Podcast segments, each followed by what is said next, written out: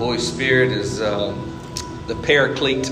He is the one that walks alongside of us, and it says his main job is to continue to point us to Christ.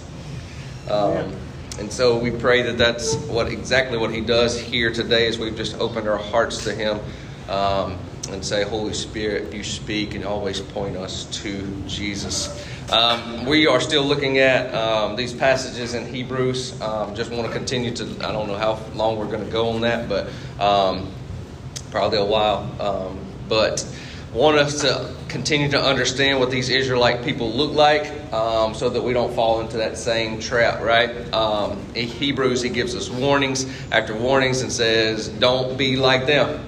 Don't do what they did. Like, here it is, it's yours, so don't do like them. Um, and so, one of the things we've been looking at was what did they do um, that helped them from entering in that place of rest. Um, and so today we're going to continue to look at that. Numbers 13 is where we're going to start tricked you, didn't I? Thought I was going to Hebrews. We'll go to Hebrews in a little bit. Numbers 13, I want you to see these people. In Numbers 13, we're going to begin in verse 30. We're going to read through the end of that chapter, which is not very many passages, um, and then go on into chapter 14. Um, years. I had it on the screen. Lydia, you got it ready? All right. Um, Numbers 13, verse 30. Then Caleb silenced the people before Moses and said, We should go up, take possession of the land, for we can certainly do it. But the men who had gone up with him said, We can't attack those people. They're stronger than we are. How are they looking at themselves? Grasshoppers. And they spread among the Israelites a bad report about the land they had explored. They said, The land we explored devours those living in it. All the people we saw there are great size. We saw the Nephilim. They're the descendants of Anak, come from Nephilim. We seem like grasshoppers in our own eyes. See, they see themselves. The wrong lens, the wrong set of glasses that they're looking through. They need new lenses to how to see. They need to see themselves as God sees them, right? not as they see themselves, but they saw themselves. We seem like grasshoppers in our own eyes. We look the same to them. Now, did they come and tell them, hey, y'all look like grasshoppers? That's just their what? Their thought process and their view, their wrong lens. Chapter 14, verse 1 That night, all the members of the community raised their voices, wept aloud all the Israelites did what? Grumbled against Moses and Aaron. We've looked at that passage before. And the whole assembly said to him, If only we had died in Egypt. And there's that contract with death, right?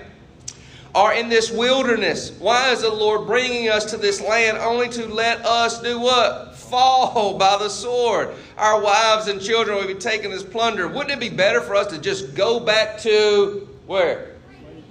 Yeah, Egypt means what? Brent said it loud slavery. That slavery mentality. You are free. He who knows the Son is free indeed, right? We are free people. No longer in bondage, no longer in captivity, no longer in slavery, but sometimes we think that's a better place by our thought life, right? And they said the same thing. Wouldn't it just be better us for to go back there? And they said to each other, We should choose a leader to go back to Egypt. And Moses and Aaron fell face down in front of the whole Israelite assembly gathered there. Joshua son of Nun and Caleb son of Jephunneh, who were among those who had explored the land, tore their clothes and said to the entire Israelite assembly, The land we passed through and explored is exceedingly good. What did the other report say? It devours you. See the two different reports? One is eating from the tree of life, one is from the knowledge of good and evil. The land we passed through explored exceedingly good. See, they got different lenses. They both saw the exact same thing, guys, just with different lenses. If the Lord is pleased with us, He will lead us into that land, a land flowing with milk and honey, and will give it to us. Only do not rebel against the Lord. Do not be afraid of the people of the land, because we will devour them. Like it's not the other way around, like you're saying. No, no, no, no, no, no. Whenever we come into a place that looks like tragedy, it is not a time for us to sink back and say we are being devoured, but it is time for us to walk into that situation and see that situation turn around for good. Right? Do not be afraid of people land because we will devour them. Their protection is gone, but the Lord is with us. Do not be afraid. Do not be afraid. 365 times through the Bible we see, do not be afraid. One for every day of the week. But the whole assembly talked about stoning them. And the glory of the Lord appeared at the tent of the meeting to all the Israelites. And the Lord said to Moses, How long will these people treat me with contempt? How long will they refuse to believe in me? In spite of all the signs I have performed among them. How long? How long? Like I've given them sign after sign. I've shown them over and over. Like I delivered them from captivity, from bondage. I delivered them from the oppressor, the one who had them down, right? Pharaoh representing our Satan, right? I delivered them.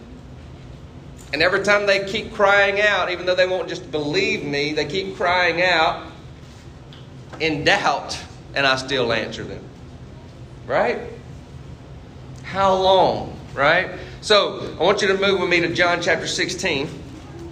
They did not see themselves as worthy to receive this promise because they had the mentality of bondage. They had this slavery mentality. If you have a slave mentality or a bondage mentality, you don't think you, you, you should get anything. Right? That's the mentality. That's a whole mindset. That's the way we look at things. That's the way we, we interact with people, the way we interact with our circumstance, right? So that when tragedy comes or when problems come or trials come and we're looking at that trial, we think, oh, God must have abandoned me. Isn't that what they thought? Every time there was a trial, every time there was something hard put in their place, God must have abandoned us. Why did He bring us out here to die? You see, they had this wrong mentality that what they thought was the promises of God meant there never would be trials. now, we looked at it last two weeks ago, looking at the trials, right? And I told you, and I said, there is no place in any of those scriptures that we say God gets glory out of suffering. But what he does get glory is, is your attitude through suffering. And so when we're going through trials and there's things that come up and they hit us in our face, it is an opportunity for Him to shine, not for us to go back. It's an opportunity for us to devour the devourer because of who we are, because of who's in us and we are in Him. Right? I want you to get this clear picture. They could not get the clear picture. Right? They couldn't see it. Jesus comes on the scene. He goes and he's baptized. He comes up out of the water. The Holy Spirit comes upon him as a dove. Right? And it remains on him. And it says he gets up out of the water after the skies split open, ripped, torn open. And by the way, it never says it goes back together again. Torn open from that moment, open heavens, poured out. And in that moment, Jesus gets up and it says he is led into the wilderness. What is that for? Everything he did, he did for us.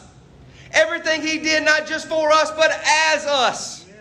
So he went to the wilderness that they could not do, and he became sin who knew no sin, right? So that means he goes through everything that was supposed to be from the very beginning, and he meets the wilderness head on and says, "Let me show you how to do it, boys." And so every trial that come into his way in that forty days in the wilderness, the trial and the temptation that come his way, he chose word over circumstance every time. And when he chose word over circumstance, the enemy had to flee, and he walked out of there victorious. So, what does He do for us? He included us in everything that He did. He included us. He included us in His life. He included us in His death. He included us in His resurrection. He included us in His ascension, where we are seated now at the right hand of the Father with Christ. Amen. We were included. Right? So when we talk about inclusion, we're thinking more of a heaven hell type atmosphere. We're talking about inclusion. We're in Him. Like you got to see from the whole life, we're in Him. The whole wilderness thing, that's for us to get our minds because we've been given the mind of Christ now on the other side of all this, right? So look at what he says is coming for us in John 16. Now that you have your mindset, I just wanted to give you that preface right there because I want you to put on the right glasses. Right? Mandy just threw some glasses on just then. She just threw them other ones in the trash. She went and got her purse and got some new ones out. That's what we have to do, though. Take them old ones off. Put on the lens of Christ. What did I say the Paraclete, Holy Spirit's job is to do? Always point us to Christ. So now we're looking at the lens of Christ. Now, look at John 16, verse 7. And this is what he says. But here's the truth it's to your advantage that I go away. Talking to his disciples. For if I don't go away, the divine encourager will not be released to you. That's the Holy Spirit, the Paraclete. But after I depart, I will send him to you. And when he comes, he will, listen to these three things. He will expose sin, prove that the world is wrong about God's righteousness and his judgments. Sin because they refuse to believe in who I am. What was the sin? Unbelief. Simple unbelief. God's righteousness, because I'm going back to join the Father and you'll see me no longer. And his judgment, because the ruler of this dark world has already received his what? Sentence. Look at Dr. Simmons' footnotes. In essence, sin, righteousness, and judgment are related to three persons. Sin is related to Adam, for it was through Adam that sin entered humanity, Romans 5:12. Righteousness is related to Christ because it comes through him. He is our righteousness. It has been given to us, right? And he has become our righteousness. He became sin who knew no sin that we might become the righteousness of God through Christ. Judgment is related to Satan, for the pure works of Christ bring judgment to the works of Satan. If we do not embrace Christ's righteousness, we share Satan's judgment.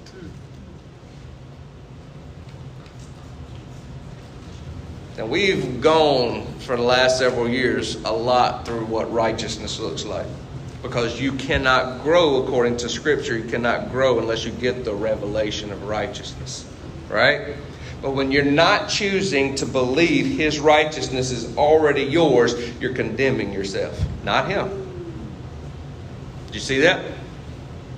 You're choosing condemnation for yourself. He's not choosing condemnation for you. For he did not come into the world but to condemn the world, but to save the world. Amen. Right? Then he goes on to say, verse 12. There is so much more I would like to say to you, but it's more than you can grasp at this moment. But when the truth giving Spirit comes, who is that again? Holy Spirit. He will unveil the reality of every truth where? Within you.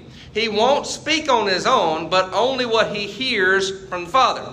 And he will reveal prophetically to you what is to come. He will glorify me on the earth, for he will receive from me what is mine and reveal it to you. He will receive what? Whatever's mine. Whatever's mine. That's the whole thing. That's why you were hidden in Christ before the foundation of the world. Why you were predestined before the foundation of the world. Predestined where? In Christ. Yeah.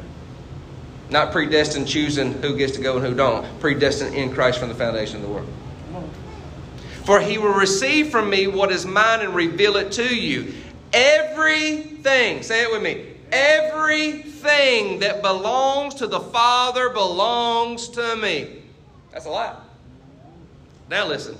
That's why I say that the divine encourager will receive what is mine, which is everything that's the Father's, and then reveal it to who? You. Soon you won't see me any longer, but then after a little while you will see me in a new way. And he's talking about the crucifixion and he rises again. Everything that belongs to the Father belongs to me. That's why I say the divine encourager will receive what is mine and reveal it to you. All I have. Another passage, if you break that word down, that Dr. Simmons used the word reveal. That word there is translated meaning like a transmitter. There are waves all in this room right now, correct?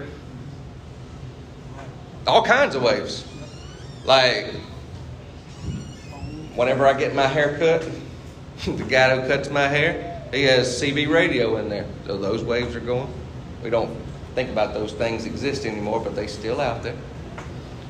Radio, AM and FM, right? Then we got satellite, dish, HughesNet, all these type things. Then we got internet can work satellite now, right? We got waves upon waves. Like I don't do the direct TV and stuff anymore at my house. I use YouTube TV. Here's the thing with all that's being transmitted, I can't see it or hear it until the receiver is connected. Amen. Good. Correct?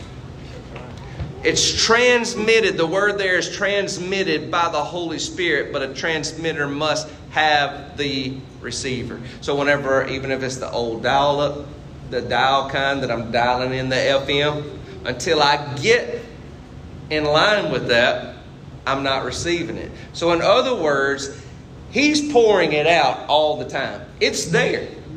It's already been done. It's pouring out but I don't have to tune into it. I can tune into that other voice and put that other glass on and that other lens or that other receiver, however you want to look at it, and say, No, I'm about to be devoured. Why did he leave me out here to die? Or I can receive what he's already put out.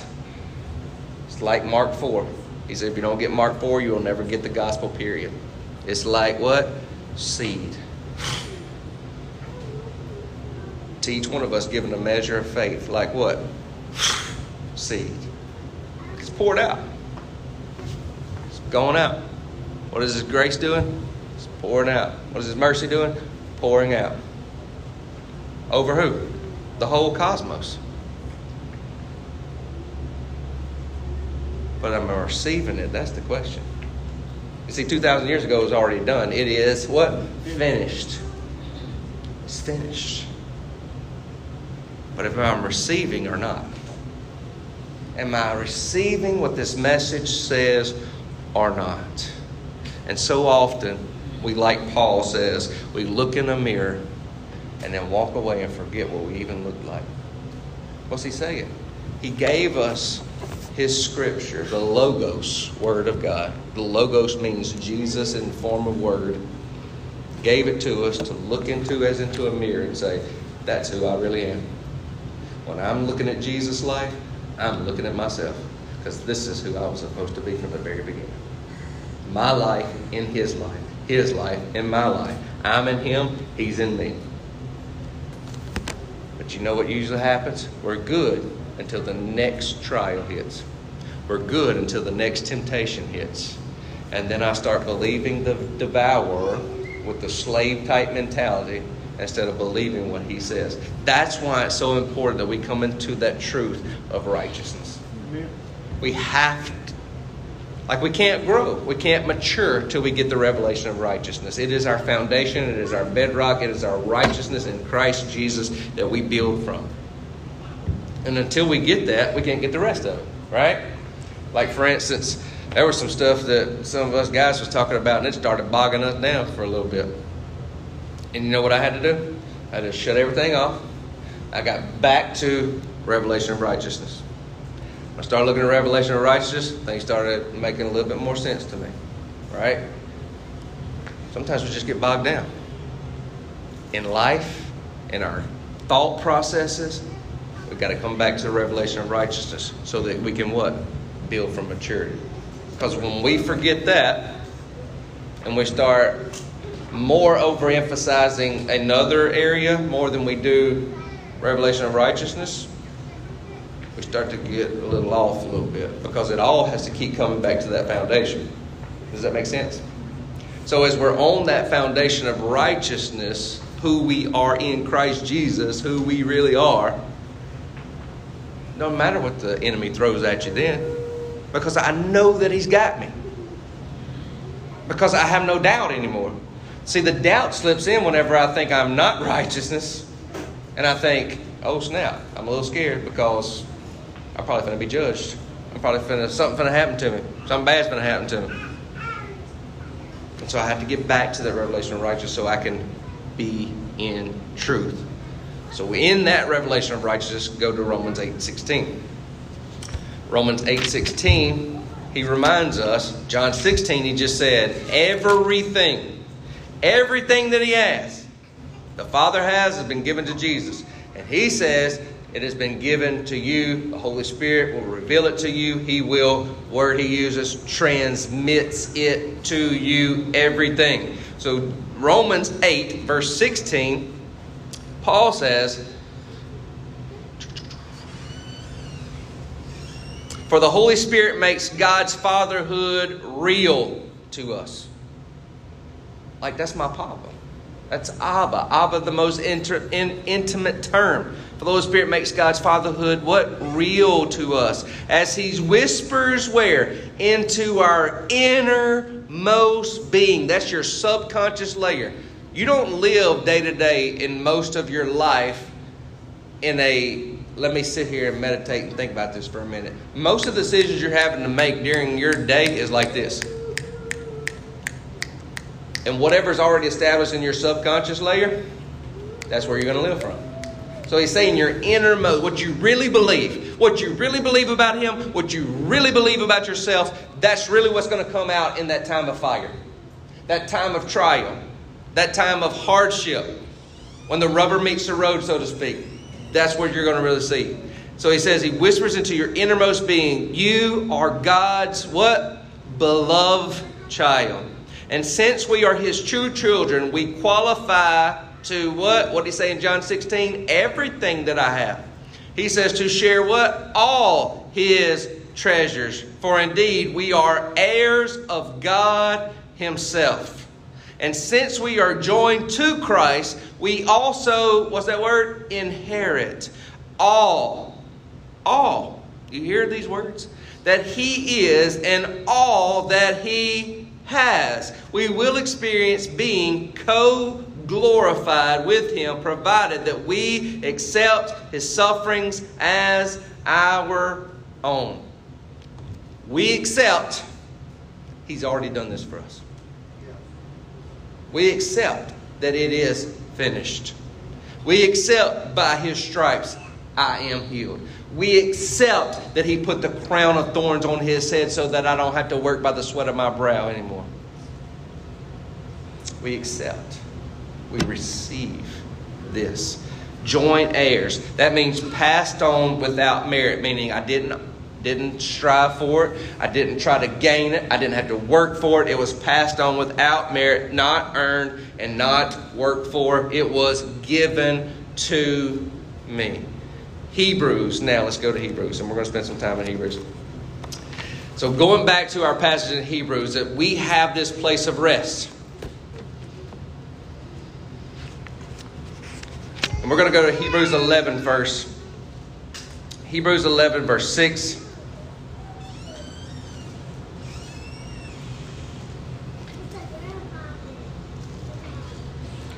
Hebrews 11, verse 6. And without faith living within us, it would be impossible to please God. For we come to God, what? In faith, knowing that He is real and that he rewards the faith of those who passionately do what? Seek him. Seek him. When we come into that place where we realize he is everything already. Like he's it. Like he is manifested everything that we were supposed to be from the very beginning. And we believe that, right? You have to look. What did we just sing earlier? When I lock eyes with you, I see my what? Reflection. It's when I lock eyes with Him, believing that this is the real deal. Believing that He is who He says He is, knowing that He is real, knowing that I'm in Him, knowing that He's in me. That's where my faith begins in that, where it is all of a sudden starting to, that seed of faith begin, or if you want to say measure of faith begins to grow in me when I what? Believe. Now, go back to Hebrews chapter 4.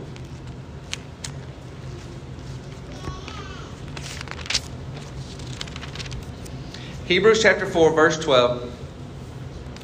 For we have the living word of God, which is full of energy, that's the logos, which is full of energy like a two mouthed sword. And one of the things we said last week, two mouthed sword, meaning my mouth joins up with his mouth. It's a two edged sword. His mouth, my mouth, it joins together, bringing agreement. And it is sharp enough when I do that and release that, it's sharp enough to cut through my emotions, my, my soulish realm, my mind, my will, my emotions. It's able to cut through the deepest, most, uttermost part of my being. It will even penetrate to the very core of our being, where soul and spirit, bone and marrow meet. It interprets and reveals the true thoughts and secret motives of our hearts. There is not one person who can hide their thoughts from God, for nothing that we do remains a secret. And nothing created is concealed, but everything is exposed and defenseless before His eyes, to whom we must render an account. So then, we must cling in faith to all we know to be true, for we have a magnificent king priest who is who?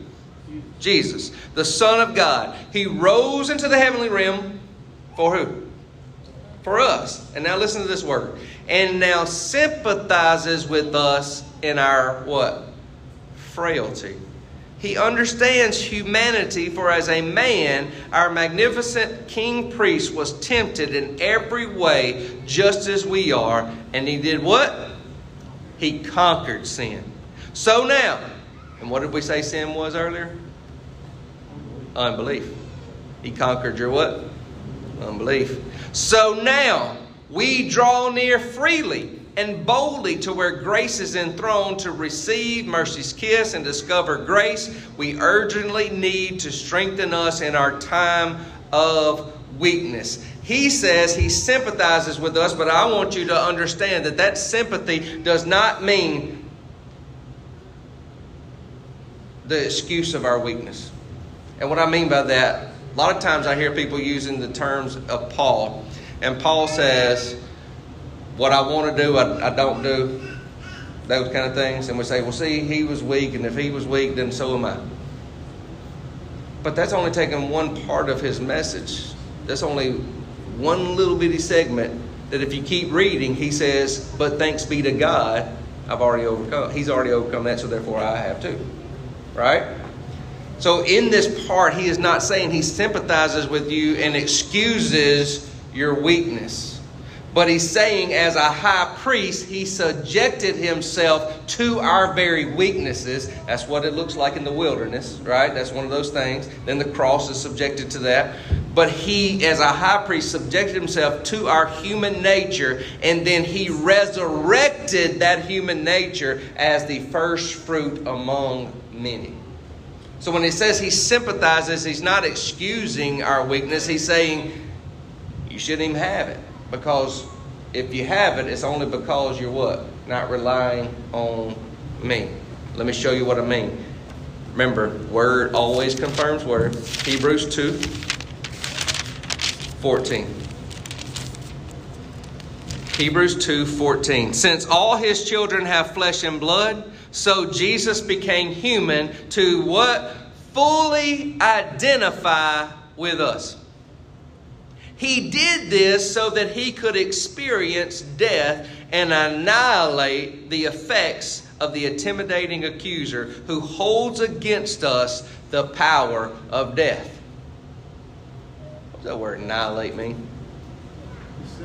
Done. it's over with.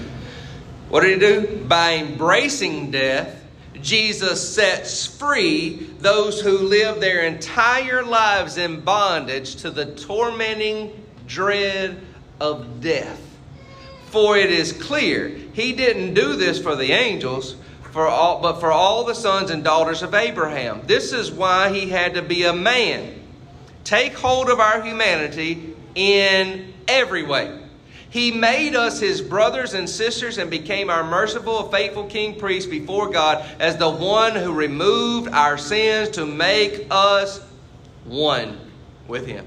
He suffered, endured every test, every temptation. Why? So that He can help us every time we pass through the ordeals of life. Why did He become human? So that we don't have an excuse when we get to those trials and those temptations, so that we know He's already defeated it, He's already conquered, He's already went through, He subjected humanity to all the trials and said, I come on the other side and I brought you through all that that's why we identify with the sufferings. We say we've already identified in those sufferings, therefore, we also identify in the resurrection. Now, we can say, Glory to God, Amen. That's a good word. But until it goes from here to here, those trials will just keep us going around that 40 year journey. You see, to receive this is to come into the place of rest. To receive what he's saying, to believe that he really did go through that. To believe that he really identified in humanity so much so that he buried humanity, resurrected humanity, and ascended with humanity. Do you see that? Like, that's that's what he's saying. Hebrews 4, he says, he understands us. So I took you back to why he said he became human, Hebrews 2. So now go back to Hebrews 4 at the very beginning of that. And so maybe this will help us understand a little bit more of belief. Hebrews 4, verse 1. Now, the promise of entering into God's rest is still for us when? Today. So we must be extremely careful to ensure that we all do what? Embrace the fullness, that can also mean receive, the fullness of that promise and not fail to experience it. Like it's coming, it's out there, it's readily available for you, but you can also not experience it. See that? For we have heard the good news of deliverance just as they did. Like, they were delivered physically from Pharaoh, correct? Physically out of bondage. Physically no more, no more under that tormenting shame. But they still chose to believe that mindset over the new mindset that God gave them. Same is true for us today. He has delivered us from Satan. He has delivered us from the shame and the condemnation of Satan, but we still want to live in that mindset. Yet they didn't join their faith. Listen to that. For we have heard the good news of deliverance just as they did, yet they didn't join their faith with the word. And that what Jesus showed us he did in the wilderness? Instead, what did they do? What they heard didn't affect them, and there is a word there that we can't miss deeply. That's that subconscious layer where we really believe.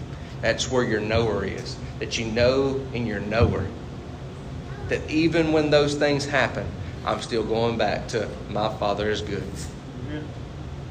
I know He didn't cause that, but I know He can bring good out of it. And I'm establishing in my knower not to agree with what the enemy's lies are telling me. No, no, no, no. Look at the circumstance. No, no, no, no. Look at this.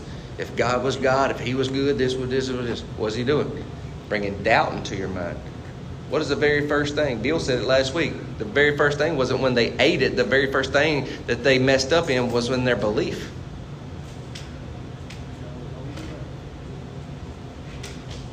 They didn't believe the word. And that's what Satan's been doing since the very beginning of time. He twists the word of God. He twists it so that you will believe a lie. He didn't give them a whole lie. He gave them truth mixed with a lie. You see what I'm saying? So when you get truth mixed with a lie, you're a little bit confused. You're like, oh, I see it, but then, oh, no. And that brings death. So we go back to his word. What is his word saying about me? Yet they didn't join their faith with the word. Instead, what they did, they heard didn't affect them deeply, for they doubted. Isn't that from the very beginning in the garden? For those of us who believe, for those of us who do what? Then look what happens with faith when you believe. For those of us who believe, faith activates the promise. Whose faith? Jesus' faith. You've been given a measure of faith in seed form. You've been, it's like a blanket went out. Seed. Seed time of harvest. Seed. And you've been given a measure of faith. But when does that faith grow? When you what? When you believe it. For those who believe, faith activates the promise. And we experience the realm hmm, that Bill said last week of confident rest. Despite my circumstances, despite what's going on in the world, despite how I feel, my emotions, sometimes we have to, as we said in that song earlier, sometimes you got to speak to your soulish realm. Sometimes you got to remind your soulish realm. This is the truth. Listen up. And when you do that, it, it activates the promise, and we experience this realm of confident rest. In Joshua chapter 5, I want you to see this, and then we'll we'll spend some time in some prayer just a minute. But in Joshua chapter 5, these are the people that rose up and said, Joshua and Caleb. We can do it. Don't listen to them. We can do it. They didn't get to experience it, right? Now Joshua is leading the people over into the promised land. Look at Joshua chapter 5, verse 1. Now, when all the Amorite kings west of the Jordan and all the Canaanite kings along the coast heard how the Lord had dried up the Jordan before the Israelites until they had crossed over, their hearts melted in fear, and they no longer had the courage to face the Israelites. They crossed over. The Ark of the Covenant goes. The Jordan River, just like the Red Sea, splits on dry ground. They're entering over into the promised land. Whenever God commanded Joshua, all right, now tell the priests, bring the Ark of the Covenant on out. When they brought the Ark of the Covenant on out, it says on the other side of the riverbed, then the waters begin to flow again. That's all in chapter 4. When all that happens, look at what happens with the enemy. Up to this point, you got to remember we've been living in 40 years of fear, 40 years of doubt, 40 years of grumbling, 40 years of complaining, 40 years of give me somebody else. I don't like this guy anymore. 40 years of just give us another God who will finally lead us through.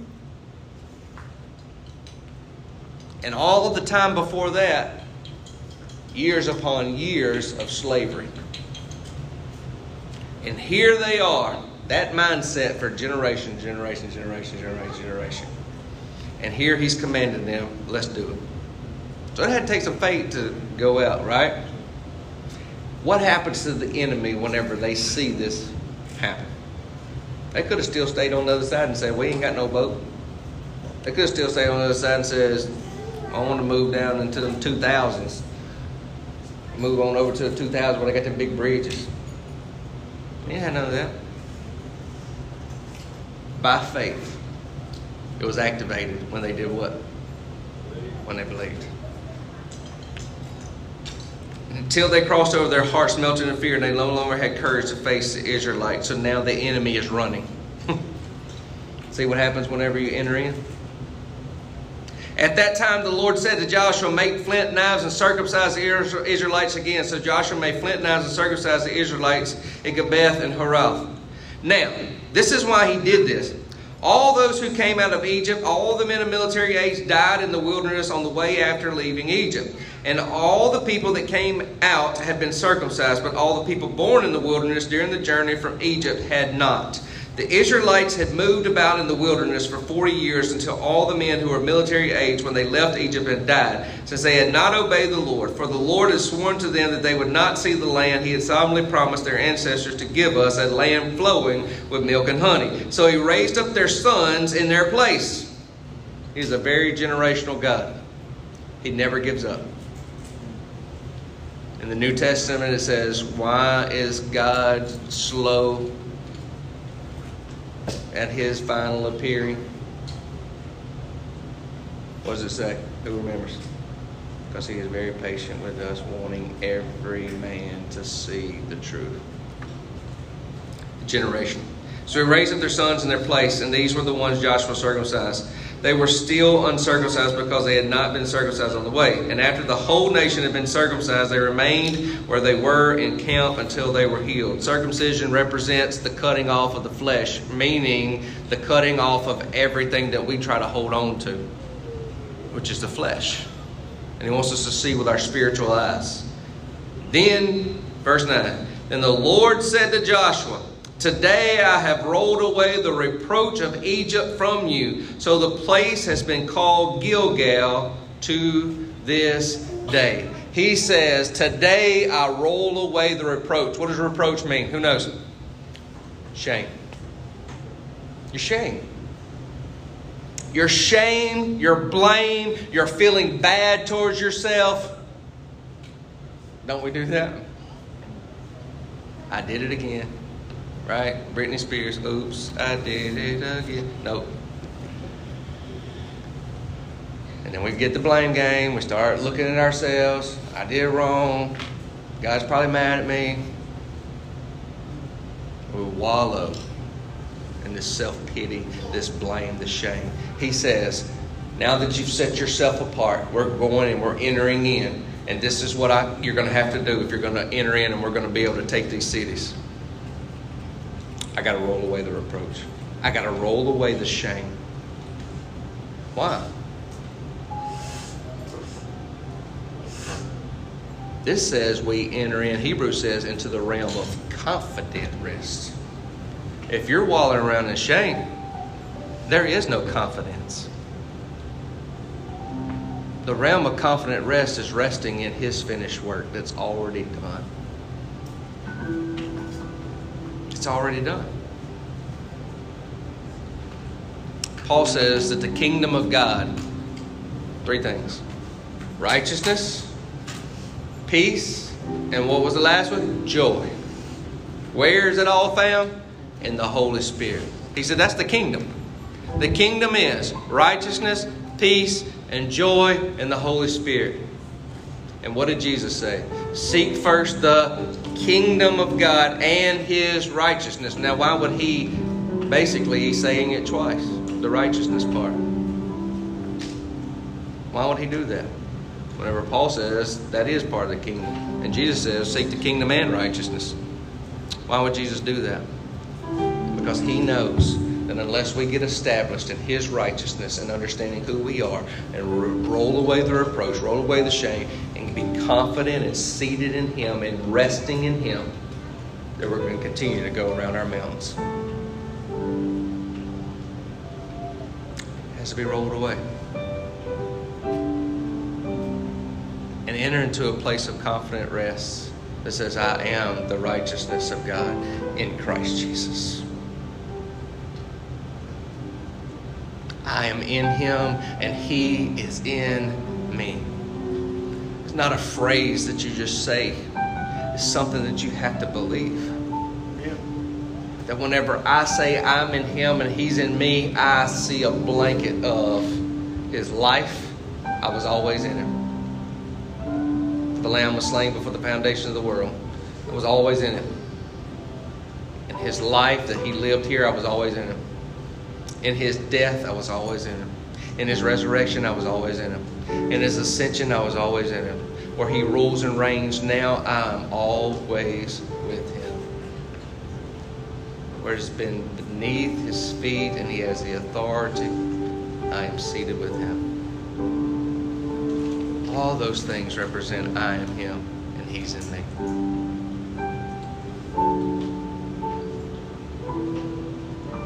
John chapter 1 In the beginning was the Word, the Word was with God, the Word was God, the Word pros face to face. And we have been included from the very beginning, before the foundation of the world, in face to faceness. As a man sees in a mirror, maybe dimly now, we have the promise that we, as we continue to behold His face and continue to look at His face, we become like what we behold.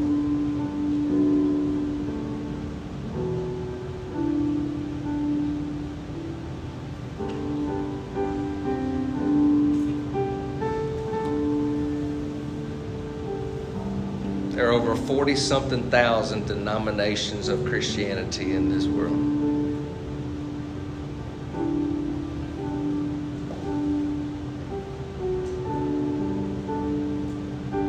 So often we argue or think our theology is more correct than the next one.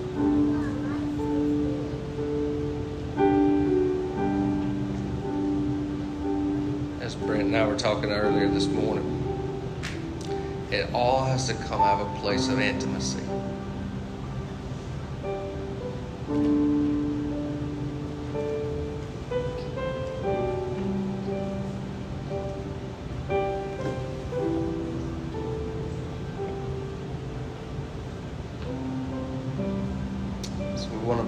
Ourselves always.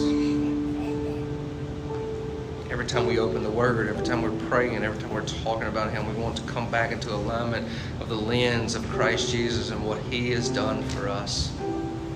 That I'm in Him and He is in me. Whenever I posture myself in that place, you know what begins to happen? These worries and these concerns in this world just begin to vanish. And the things that I don't have figured out yet, in those moments, I forget those too. Because now it's about me and Him.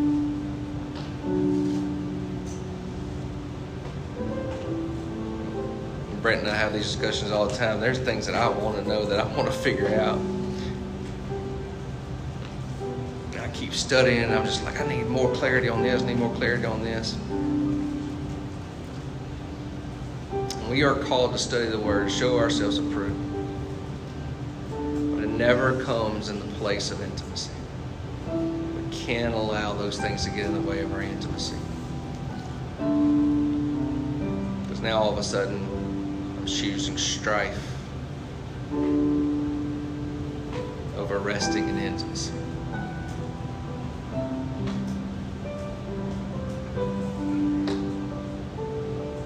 A situation that you're facing today?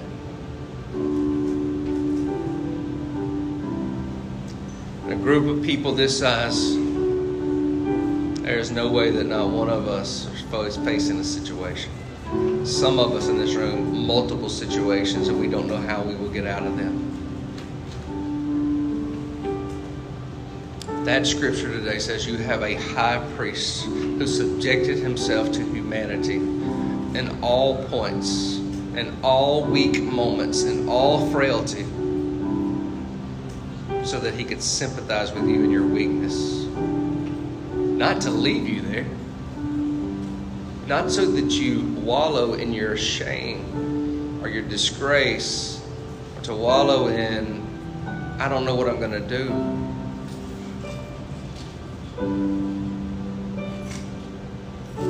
Says so that you can bring whatever it is boldly to the throne of grace with confidence and boldness that you will receive whatever you ask for in his name.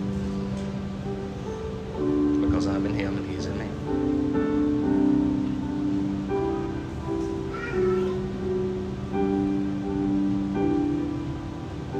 So just for a moment, close your eyes and I don't want you to think about the problem the circumstance or the trial for just a moment. I just want you to take a deep breath in and I want you to breathe in and I want you to picture yourself breathing in life. Because when you breathe in, you breathe in His very breath, Yahweh, you bring in life. So take that deep breath in. I just want you to picture life expanding in your body, expanding in your consciousness expanding in your mind.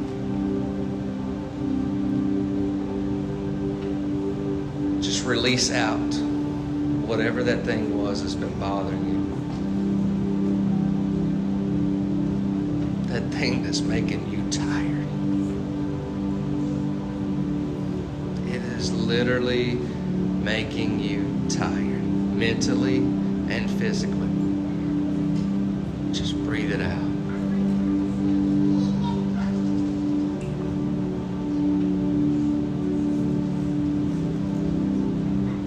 Another deep breath in and picture yourself bringing in light. He is life and He is light. And in Him there is no darkness. You breathe in light and exposes the darkness. Just picture whenever you walk into the room and you flip on that switch.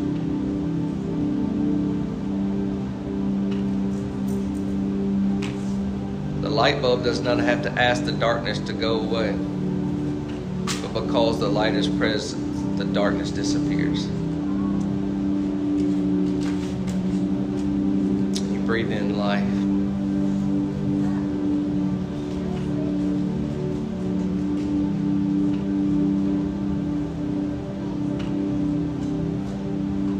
The word says he is a life giving spirit. So breathe in.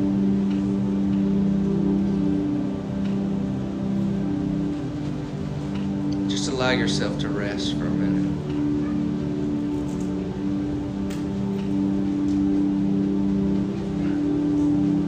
Revelation says he has eyes like fire, and I want you to stare into the eyes of Jesus. The light of his eyes bring light into your eyes.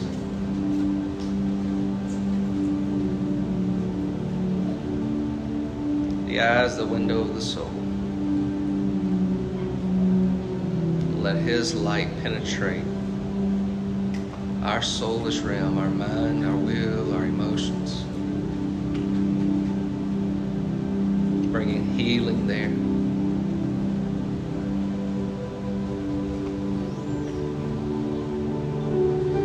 Say, well, God gave us those emotions. God gave you emotions, but they've been distorted through Adam.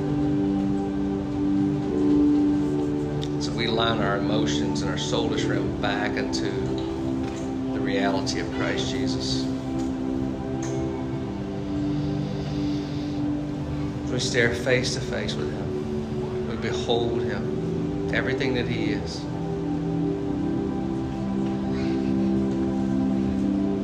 Just begin to take that gaze from His eyes to His whole face, and I want you to notice that He is not mad at you. Is not disappointed in you.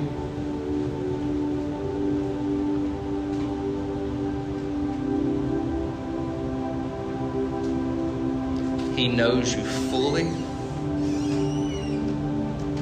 You are fully known. And you are completely loved by Him with the same infinite and passionate love that He loves His Son.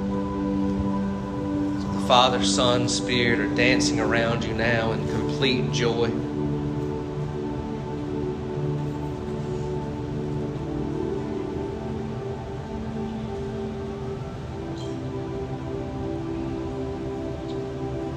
I love that part in the shack when he goes back to that place, the old shack, thinking he's going to find God there, and he finds nothing. He just begins to yell and scream. And he walks out, and then everything begins to change around him. He sees a different place. And the first thing he hears is laughter, joy.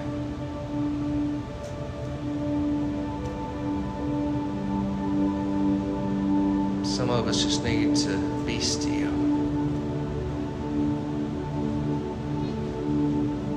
hear the joy and the laughter again. We've been beat up so much by this world.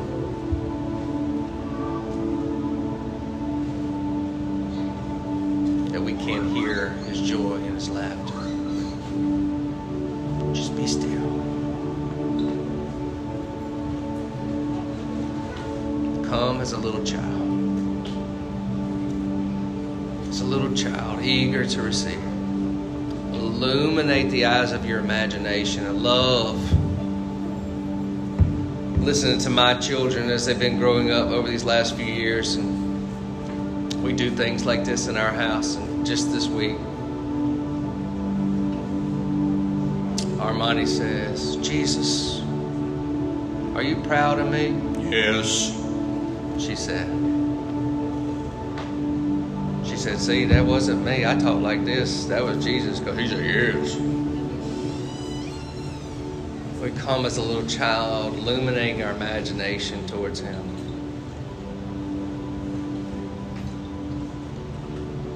There's no fear, for perfect love has already cast out fear.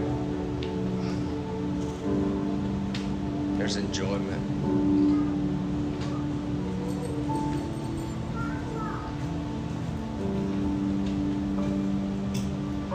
We finally believe, sometimes we need to pray, just like the man in the Bible. Father, I believe, but help my unbelief. We believe this, we believe these truths, who we really are, who He says we are, and we really believe that He sees us just as He sees His Son. That He is so proud of us. The shame and the guilt begin to melt away, and we enter into a place of confident rest.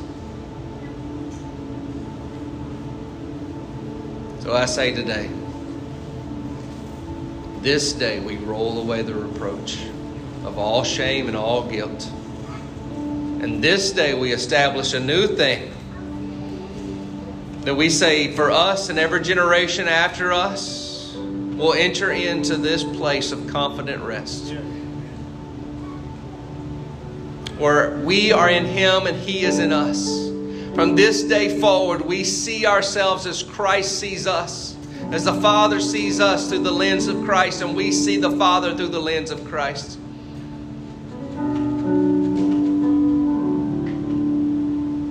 that any other view of the Father that does not line up with the view of Christ, it evaporates and is burned out of our minds and our hearts and our understanding.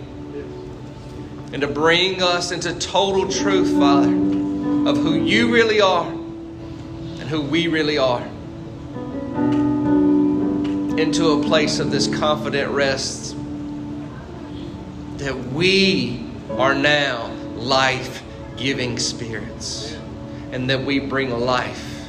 We bring you everywhere we go in confidence that when we walk in the room, we know that you walk into the room. That we are confident that whenever you walk into a situation, when we walk into a situation, you walk into the situation.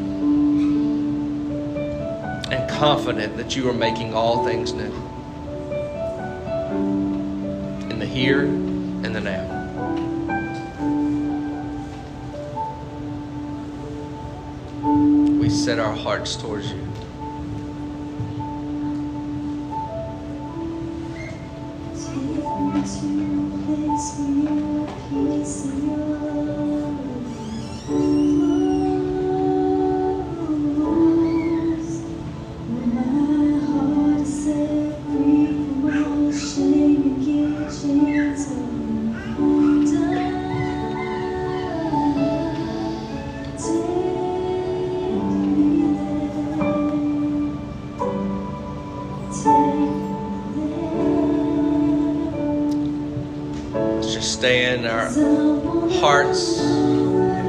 hands are open.